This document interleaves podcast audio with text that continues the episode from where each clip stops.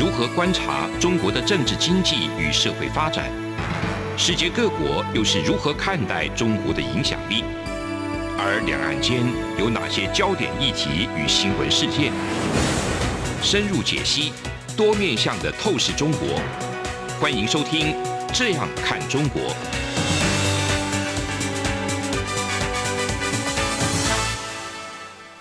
各位听众朋友，大家好，这里是央广的《这样看中国》，我是主持人富察，我是张震。OK，我们今天继续讲这个新疆跟突厥斯坦的这个系列的第三讲。第三讲，对，我们今天讲讲的是这块土地的印度化跟伊斯兰化。嗯，没有没有用这个角度想过，真的吗？嗯，对，因为我们是汉化嘛。好，我们下次讲汉化哈。对，我可是我们在思考，就整个这块土地长达这个几千年的历史当中，其实我们这样是高度概括的说法了，嗯、就是印度化跟那个伊斯兰化。嗯，那我我想伊斯兰化大家大家都很清楚。对，因为现在维吾尔啊，好像好像新新疆一直都是对，感觉一直都是。都是，可是当然事实上一定不是嘛。嗯，好，那我们先讲它的印度化过程。好，也就是这个土地当中它有汉化的成分，然后但是可是汉化在我看来其实非常弱的，嗯，主要是印度化跟伊斯兰化。伊斯印度化呢，其实我们很清楚就是佛教的概念。嗯哼，但是我之所以不想用佛教化而用印度化，哈，这里面其实本身带有一种就是说该怎么定义的问题，这是因为。就是佛教呢，就是其实已经被中土化了。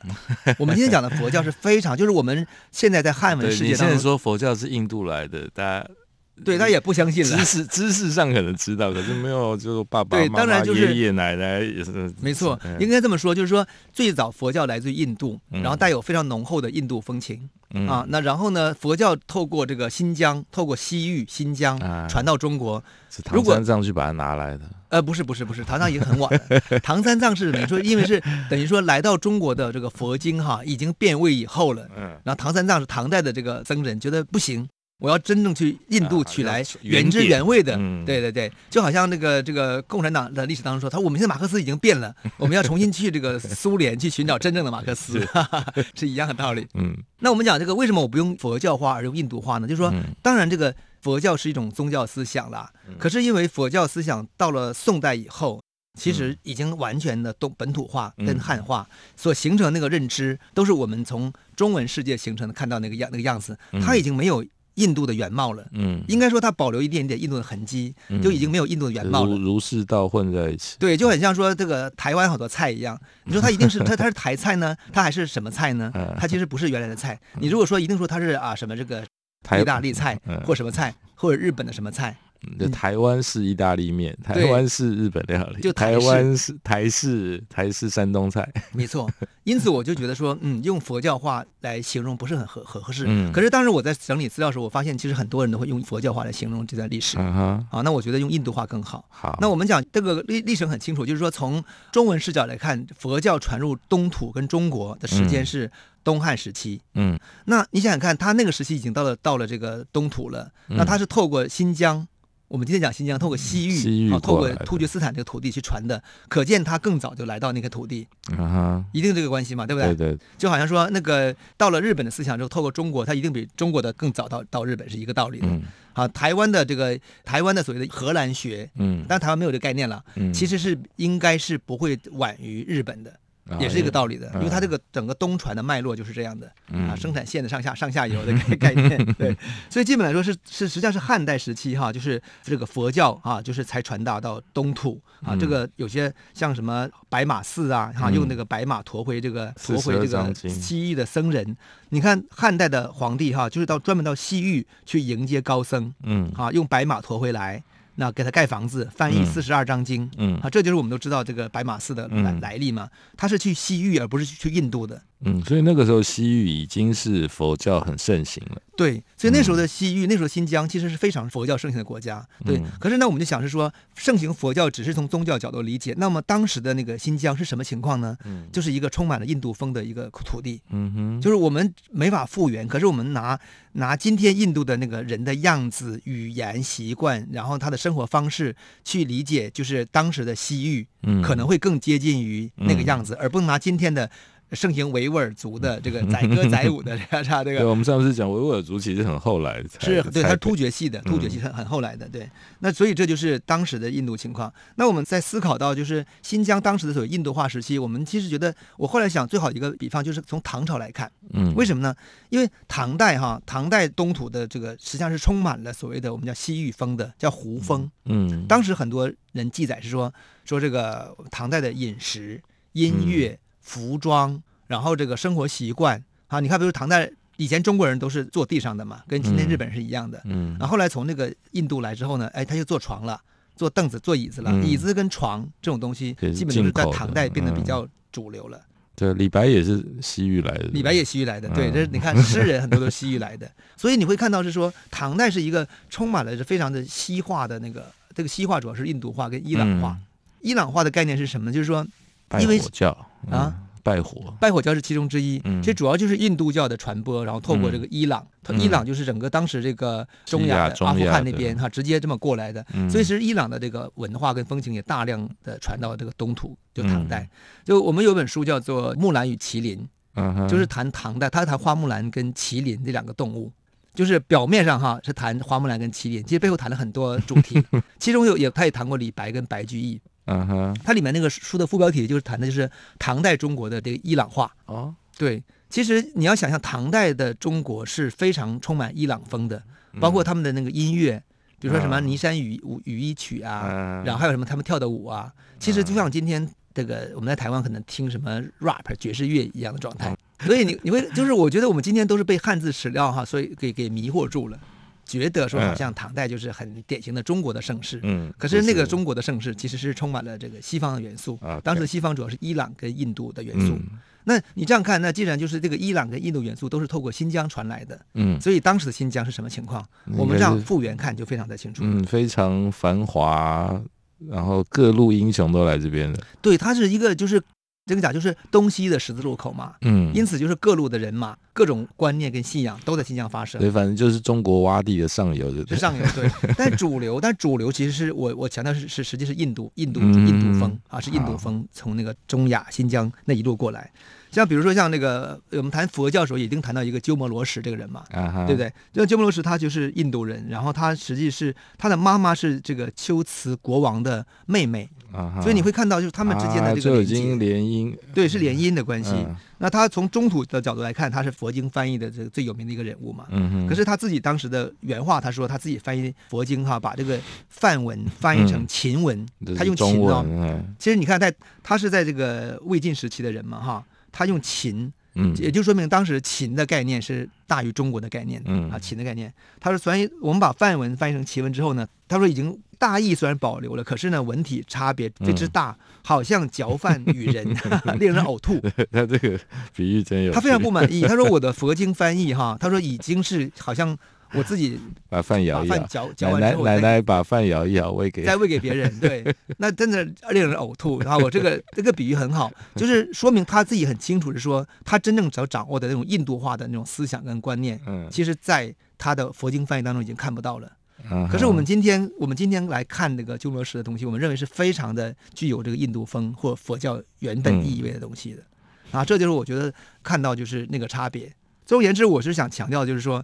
新疆在这个唐代以前，也就是十世纪以前，是非常的这个怎么讲，就是佛教佛印度化的。对，那个印度化的土地呢，才是它的一个它的文化的一个本貌。它的底层是这个，不是底层，上层跟你全部是啊，啊，都是都是就是印度化的新疆啊，啊。我们可以无法想象，但是我们尽量用这个概念去思考它。好，我们稍微休息一下，再回来讲这个伊斯兰化的新疆。好。从两岸、国际、历史、文化与财经等角度透视中国的《这样看中国》节目，每周一到周五晚间九点三十分到十点在中央广播电台播出。如果您对《这样看中国》节目有任何收听想法或意见，欢迎寄信到台北市北安路五十五号，也可以透过电子邮件的方式。节目有两个信箱：二零二零 at。R t i 点 o r g 点 t w，或是二零二零零二零三 n e w s at gmail dot com。再次谢谢听众朋友们的收听与支持。请持续锁定每周一到周五晚间九点三十分到十点播出的《这样看中国》节目。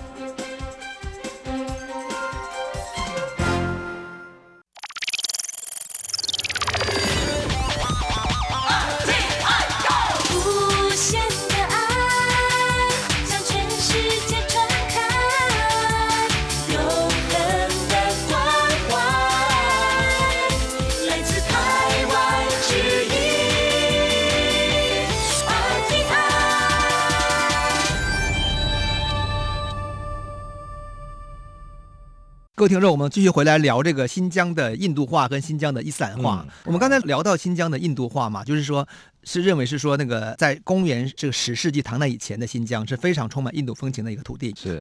那然后之后呢，才逐渐的伊斯兰化。嗯。然后这里边我一个概念是说，我们其实讲的新疆其实都是南疆。嗯。就不是刚才前面讲那个西域啊，对，也都是南。是今天的天山以南的南疆，围绕塔里木盆地周边的那些绿洲国家，嗯、他们的印度化。嗯、那么印度化的力量在唐代以前是很很少或基本没有抵达这个北疆的。也就是这那个草原地带的、嗯、啊，就是当时是属于蒙古人或者是突厥人的土地，嗯，啊，当时这样。游牧民族。对，那透过南疆，他们其实的路线是这样的：南疆到东疆的哈密，然后到河西走廊。嗯，所以我们留下敦煌的莫高窟嘛，嗯，好、啊，就是敦煌莫高窟是从魏晋时期就开始开凿，一直到唐代。连续好多年、好多好上百年的开凿，然后形成一个不同时代、不同风格的一个佛教的大本营啊，啊，所以它是这么一直过来的。然后透过那个天山南路的这个土地到河西走廊，也有一脉直接到了北方，从山西大同那边进来了。嗯哼，就是基本上是这么几条路线。大同那边有一个有一个叫做大同石窟，大同石窟，然后从大同那边再往南走，就到洛阳的龙门石窟。所以从大同到洛阳是一条线，然后从河西走廊，然后往长安是一条线，啊，大致是两条线的这个佛教思想或印度化的思想跟观念，包括食物、音乐一起传到东土的一个过程。对，那北疆始终没有，北京是到后来才出现了所谓的藏传佛教。嗯，可是那已经很晚了哈，也很晚了，所以我们把北疆的部分大致跟大家讲一下。这里就涉及到一个我们之前特别提过的部分，就是新疆的所谓的新疆，它其实是两个独立的板块，它可以成为两个国家。啊，南疆是一个国家，北疆是一个国家，对，它太大了，对。而且这两国家之间，因为天山的的阻隔，比这个台湾海峡的阻隔力量是呃，美国我想看，当然天山应该没有海峡那个那么海峡那么厉害，海峡那么厉害，够大够快。对，海峡是更阻能更难阻拦，但是天天山还是可以翻越的哈。是，所以我们觉得天山它的南部是绿洲。北部是草原，嗯，啊，那文化上一个是北部是游游牧，嗯，南部是定居，嗯，那么信仰上呢，早期的北疆呢是信仰比较多的是什么呢？是这个萨满教，嗯，后来呢传到了所谓的藏传佛教，嗯，是受印度化影响的佛教之后呢再传到北疆，那基本上早期的佛教也没有到达北疆。然后这个原因就是因为天山是做一个非常独立的单元，把它区隔开了。嗯，那这个新疆北疆草原是这样，它往东西往西的连接度非常高。嗯，就是你往西走一直到东欧，好到乌克兰，嗯、往东往东走一直到蒙古，到这个到满洲，到满洲到日本。因此来说，它其实是非常连通。南疆是一个相对封闭的地理带地理单元，啊、南疆唯一的或者唯二的，就是跟西藏连接的那个通道都非常难走。嗯，就是我后来去查地图说，哇，真的是这个就是从青藏高原有几条河流流流入到塔里木盆地里去了。嗯，那几条河流有几个重要的山口，那就是属于西藏人，就是说偶尔会透过那里面去攻打这个塔里木盆地的绿洲国家的地方。但大部分西藏人，就是藏人，如果他是想控制塔里木盆地，他是从青海走的啊，那边比较平缓。对，从青海到青海湖，然后绕过祁连山的南侧的时候，嗯、再到这个从东疆绕到南疆去，基本上是这么一条路线。嗯、所以基本来说，就是新疆的南北疆一定是是分得很清楚的。那当然，在这里面我们就看到一个很有趣的现象哈，就是在在中国这个中共的统治这个新新疆之后啊，它有一个很妙的一个行政划分。这个划分呢，就力图要把这个新疆的南北的这个区划尽可能的把它把它打破。啊，就是有一个叫 对，有个叫巴州 啊。这个巴州呢，我个人是去过这个地方哈，因为旅游时候一定经过巴州。巴州呢叫做巴音郭楞蒙古自治州啊，它是一个蒙古自治州啊。他为什么叫蒙古自治州？里面一定有蒙古人嘛？嗯，就是什么呢？就是他当年是乾隆打准噶尔之后呢，有一批准噶尔的部落呢，跑到了俄罗斯啊，我知道，跑到俄罗斯对，正早。然后呢，后来这些人回归之后呢，啊、呃，应该讲更早的跑到俄罗斯。后来在乾隆打败这个准噶尔之后呢，这批人要回来的，嗯、所以乾隆皇帝就把他安排在这个新疆的中间。所以他们理论上这一块区域的主人、呃、是是蒙古人，蒙古人对蒙古人，他叫蒙古州。但是我看你这看你这资料里面，哇，那蒙古族只占百分之三呢。对，就是今天的，就是其实蒙古人本来就很少，他们是在天山当中去游牧，在天山里边游牧嘛。嗯。但是这个州呢，是在这个中共以后哈、啊、建政以后是设立的嘛，就叫做巴音郭楞蒙古自治州。嗯。它实际是在新疆维吾尔族这个自治区里边设置一个蒙古自治州啊，就是说我在这个地方是你们你们维吾尔人自治，嗯，可是我里面还有一个区域是蒙古人在自治，嗯，好，它是这个一层层的概念。那这个蒙古自治有多大呢？它大致是新疆整个面积的四分之一，这么大？对，就这个州是新疆总面积的四分之一。可是里面的人口呢，就是啊，人口只有一百多万哈，一百二十八万的人口，嗯、这里一二零一八年的统计数字了。那其中汉人还是居多了哈，嗯、那它是占六十。然后维吾尔人占三十二，也不少。嗯，那蒙古人只占百分之三 哈哈，这只占百分之三的蒙古人，可是他却拥有一个蒙古自治州。那他们在这里面有没有比较高的地位？相对就是就是就相对比较高啊，因为它是一个蒙古自治州嘛。哦、那这就是我其实那里面的具体的运运行哈，政治安排，其实我我没有去花时间研究，但是个很蛮蛮微妙的。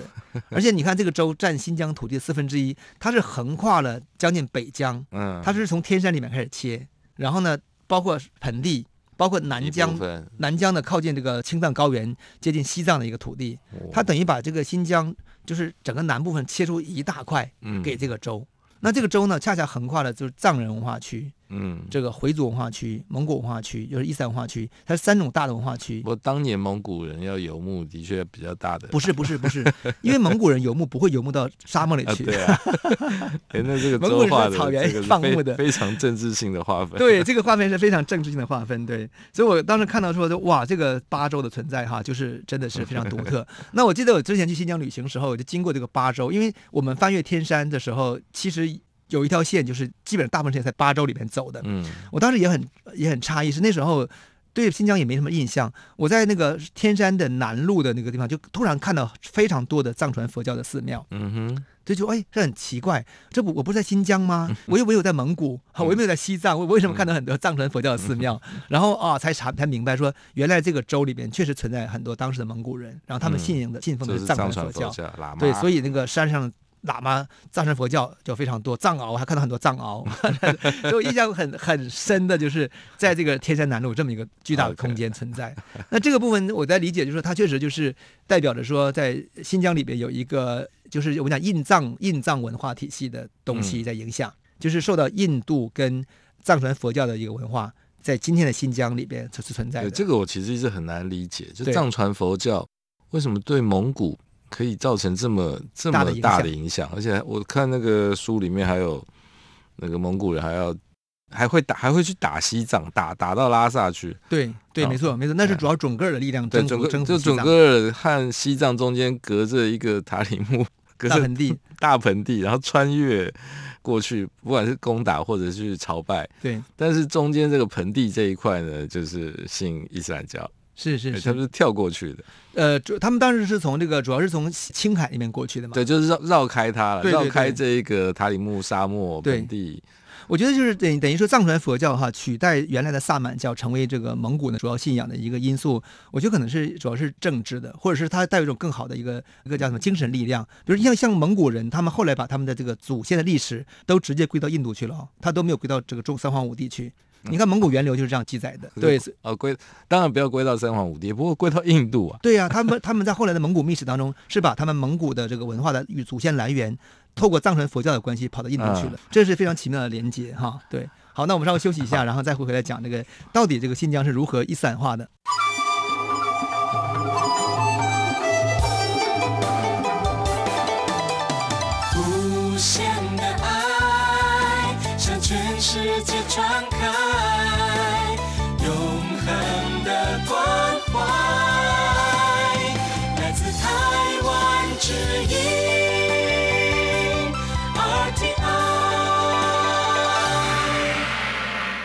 回来哈，继续聊这个新疆地区的伊斯兰化。嗯，那我们刚才讲说新疆的佛教化到新疆的印度化，到新疆的伊斯兰化的时间转转折点是大致十世纪嘛，就唐代以后。嗯，那伊斯兰教也确实是在唐代的时期，透过阿拉伯帝国往西域发展，嗯、然后而且唐帝国跟阿拉伯帝国还发生一场战争。大食帝对大食大食黑衣大食、嗯、什么绿衣大食、白衣大食、嗯，对对对，这是唐代文献的记载。嗯，这个具体我们就不展开。就是之后呢，从十世纪之后呢，就基本上就是说这个伊斯兰的力量就逐渐的向这个新疆去拓展。嗯，那这里面主要一个国家扮演的国家叫叫喀拉汗国。嗯，喀拉汗国其实我们之前有讲过，就是。回鹘人在西迁时候呢，他们建立了很多国家。嗯，他们其中在河西走廊、在哈密都建立了什么高昌高昌回鹘，嗯，还有这个甘州回鹘，嗯，然后其中有一个跑到今天的中亚，中亚的一个喀拉汗国，嗯，这是从他开始就是开始所谓的伊斯兰化的。那么喀拉汗国的伊斯兰化哈，主要也是其中有一个突厥，他们是突厥人的哈，他们那个一个。可汗叫做萨克图，是他开始推行这个，先推行伊斯兰化。那他为什么推行伊斯兰化呢？是因为他的父亲是可汗去世以后呢，按照这个突厥人的原理，是由他的弟弟，由这个他的叔叔承担大汗。对。然后他叔叔去世以后呢，再由他来承担大汗。然后他再由他叔叔儿子承担可汗。他们这样轮流的一个王位继承的机制。但是他的叔叔是想把。皇位传给儿子，那因此呢，这个萨克图呢就想说，那我怎么能够得到我的位置哈？对，所以他就发现说，哎，我们这个克拉汗国的，虽然我们上层统治人是我们是我们突厥人，我们信我们信奉的是什么？也可能是佛教，或者是应该是佛教，或者是这个萨满教。早期的萨满教，对、嗯，但是我们的底层人民其实已经伊斯兰化了嘛，嗯，所以他是利用了人民的力量，借人民的力量，对，他是利用人民的力量打败叔叔，然后呢，最后攻下了这个南疆的这个喀喀什，夺回汗位，这是公元九百四十三年的事情，嗯，所以一般呢，我们认为是说新疆的伊斯兰化是始自于十世纪，就是始自于这个喀拉汗国这个萨克图这个大汗。那么这个汉国伊斯兰化之后呢，他就陆续的去攻打塔里木盆地的其他绿洲绿洲国家，嗯，哈、啊，就是比如像于田呐、啊、高昌啊，就是慢慢的把的势力扩大。嗯、像当时的于田是一个非常典型的儒教国家啊，就是在塔里木盆地南南端，嗯，啊，应该讲它是佛教国家，嗯，但是因为佛教国家它同时也非常儒化。他采取了跟他跟宋代的关系非常好，OK，啊，所以那个里边的关系也是非常的复杂。嗯，我们就不展开。那总而言之就是说，伊斯兰化的扩张，它是实际上是沿着绿洲一个城邦一个城邦走的。嗯，但是我们不要理解为说它覆盖之后就全部伊斯兰化了。嗯，它里面还有佛教，还有伊斯兰伊斯兰教，还有基督教。对，可能还有喇嘛，喇嘛也已经出来了。所以它总而言之就是说是一个综合的状态。但是哪一种力量更大？可能就是慢慢演化，嗯，就好像今天我们看，比如说台北，台北里面或者台湾里面信仰这个伊斯兰的人口，可能也百分之几的比例，嗯，不高，对，不高，对不对？嗯、然后我们到底是台湾人是信仰这个西方的基督教的这个人口多呢，还是信仰传统的宫庙的的人道教的多呢？应该就是还是道教偏多嘛，就它实际是有一个混杂的状态。嗯，但是当你的上层贵族逐渐接受这个伊斯兰教，把它变成一个所谓的国教的时候呢，嗯、慢慢的就是开始压制其他宗教，呃，有人会去。跟着上层一起去信，对，他有这么一个过程。那这过程其实多达了好几百年的时间，就是伊斯兰化才真正的完成啊。所以刚才讲第一个就是喀拉汗国的伊斯兰化，嗯，那下一个阶段其实就是东察合台汗国的伊斯兰化，嗯，基本就是在蒙古人统治新疆之后，嗯，这里面当然中间经历很多事情，你就不展开了哈。蒙古人统治伊斯兰化之后呢，也是存在一个就是东察合台汗这个国的一个叫做一个王叫做突黑鲁帖木儿。他也是第一个这个皈依伊斯兰的这个蒙古大汗，那原因其实跟那个查喀喀拉汗国的那个萨克图是一样的，也是因为王位继承的关系，然后他利用跟那个百姓跟人民结盟的方式哈来。抗衡扶植他的蒙古贵族，那么他成功之后呢，就导致了就是说，其他蒙古贵族也觉得不得不信奉伊斯兰教。嗯，所以我在想说，这个过程就刚刚才你又问我说，那个喇嘛教是怎么扩展到那个蒙古那边的？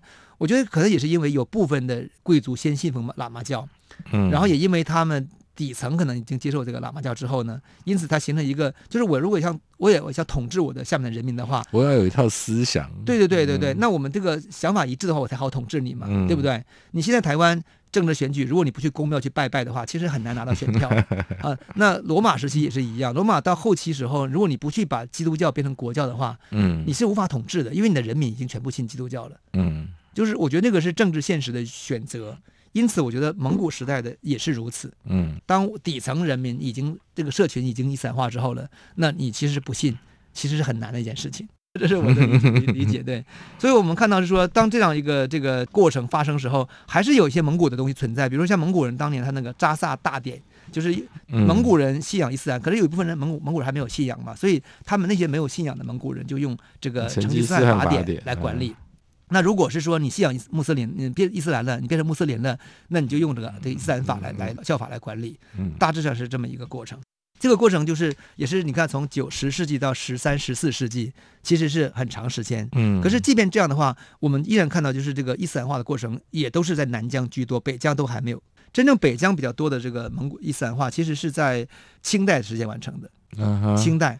为什么呢？因为清代就是有个重要事件，我们之前讲过，就是乾隆皇帝把准噶尔打败以后，嗯、北疆是空虚的，就没人了。嗯，嗯北疆的人要不被杀死，要不逃走，了要不依附。嗯，当北疆那么巨大的土地，北疆的土地也是超级巨大的一个土地啊、哦。当他没人时候呢，其实就面临就有些人就是需要移民过去。嗯，那这些人是谁呢？就南疆的这个穆斯林。啊、所以像乌鲁木齐跟伊犁，嗯啊，北疆两个重要的重镇的地方，都是由这些人过去的。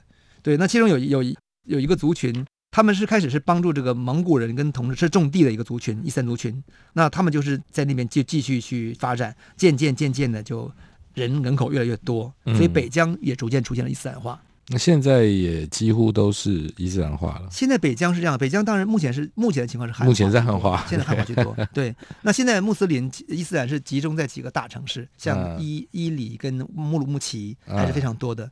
但是其他很多地方其实完全是由汉人垦殖为主了。嗯，所以目前新疆的人口比例其实汉人汉人已经超过一半了嘛？呃，早早就超过早就超过一半了。对，那我们就是说这个过程，就是我们在下一讲当中会讲说新疆的汉化。就是是怎样展开的？好，对，就是除了印度化、伊斯兰化之外，还有个汉化。这样虽然是高度概括哈，可是我觉得我们还是希望 用一个框架来理解这个土地那么复杂的这个历史。然而汉化的过程呢，我觉得我必须先我们先说明哈，就是看起来好像是现在看起来好像很成功很厉害，嗯，可事实上它很短，嗯，它时间很短。就是人类历史里面的短短一段，对，它其实只有 只有这个一百多年的时间，甚至可能只有五六十，就是从中共建政以后才开始发生的汉化。早期的汉化其实并没有，并不是汉化啊，请你们满满洲人的。对他们的汉化，其实根本没有要把他们汉化。对，满洲人时代在统治新疆时期，根本就没有多民族帝国的一个一个。有大量汉人进进去，然后确实产生一些自然形态的汉化。但是满洲人其实并没有推行在新疆推行汉化，没有推行教育教育营之类的。对，满洲人 教育，满洲人是反而是保留了新疆的这个伊斯兰伊斯兰的部分。因此，那个有个有有有种西方学者认为是说，他说这个满洲人的胜利，某种意义上也是伊斯兰胜利。嗯，啊，就是意思说满洲人胜利以后，伊斯兰就随之而扩大。啊，就不会被，也没被消灭。它不但被没被消灭，而是被保护的。它是相对于现在来谈这个事。OK，好，那我们今天的节目就到此结束，谢谢大家，谢谢，谢谢。无限的爱向全世界传开，永恒的关怀来自他。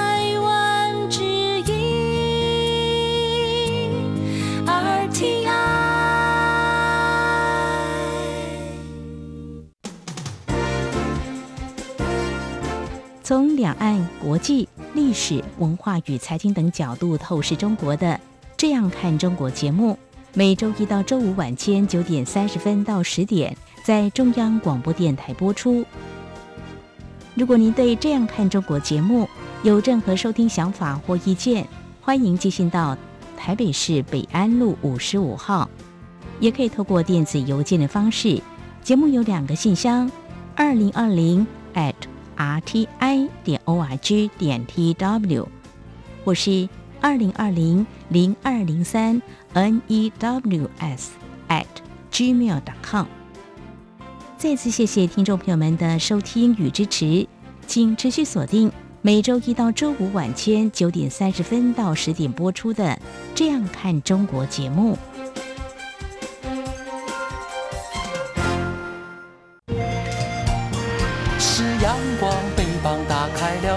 界之窗是阳光翅膀，环绕着地球飞翔。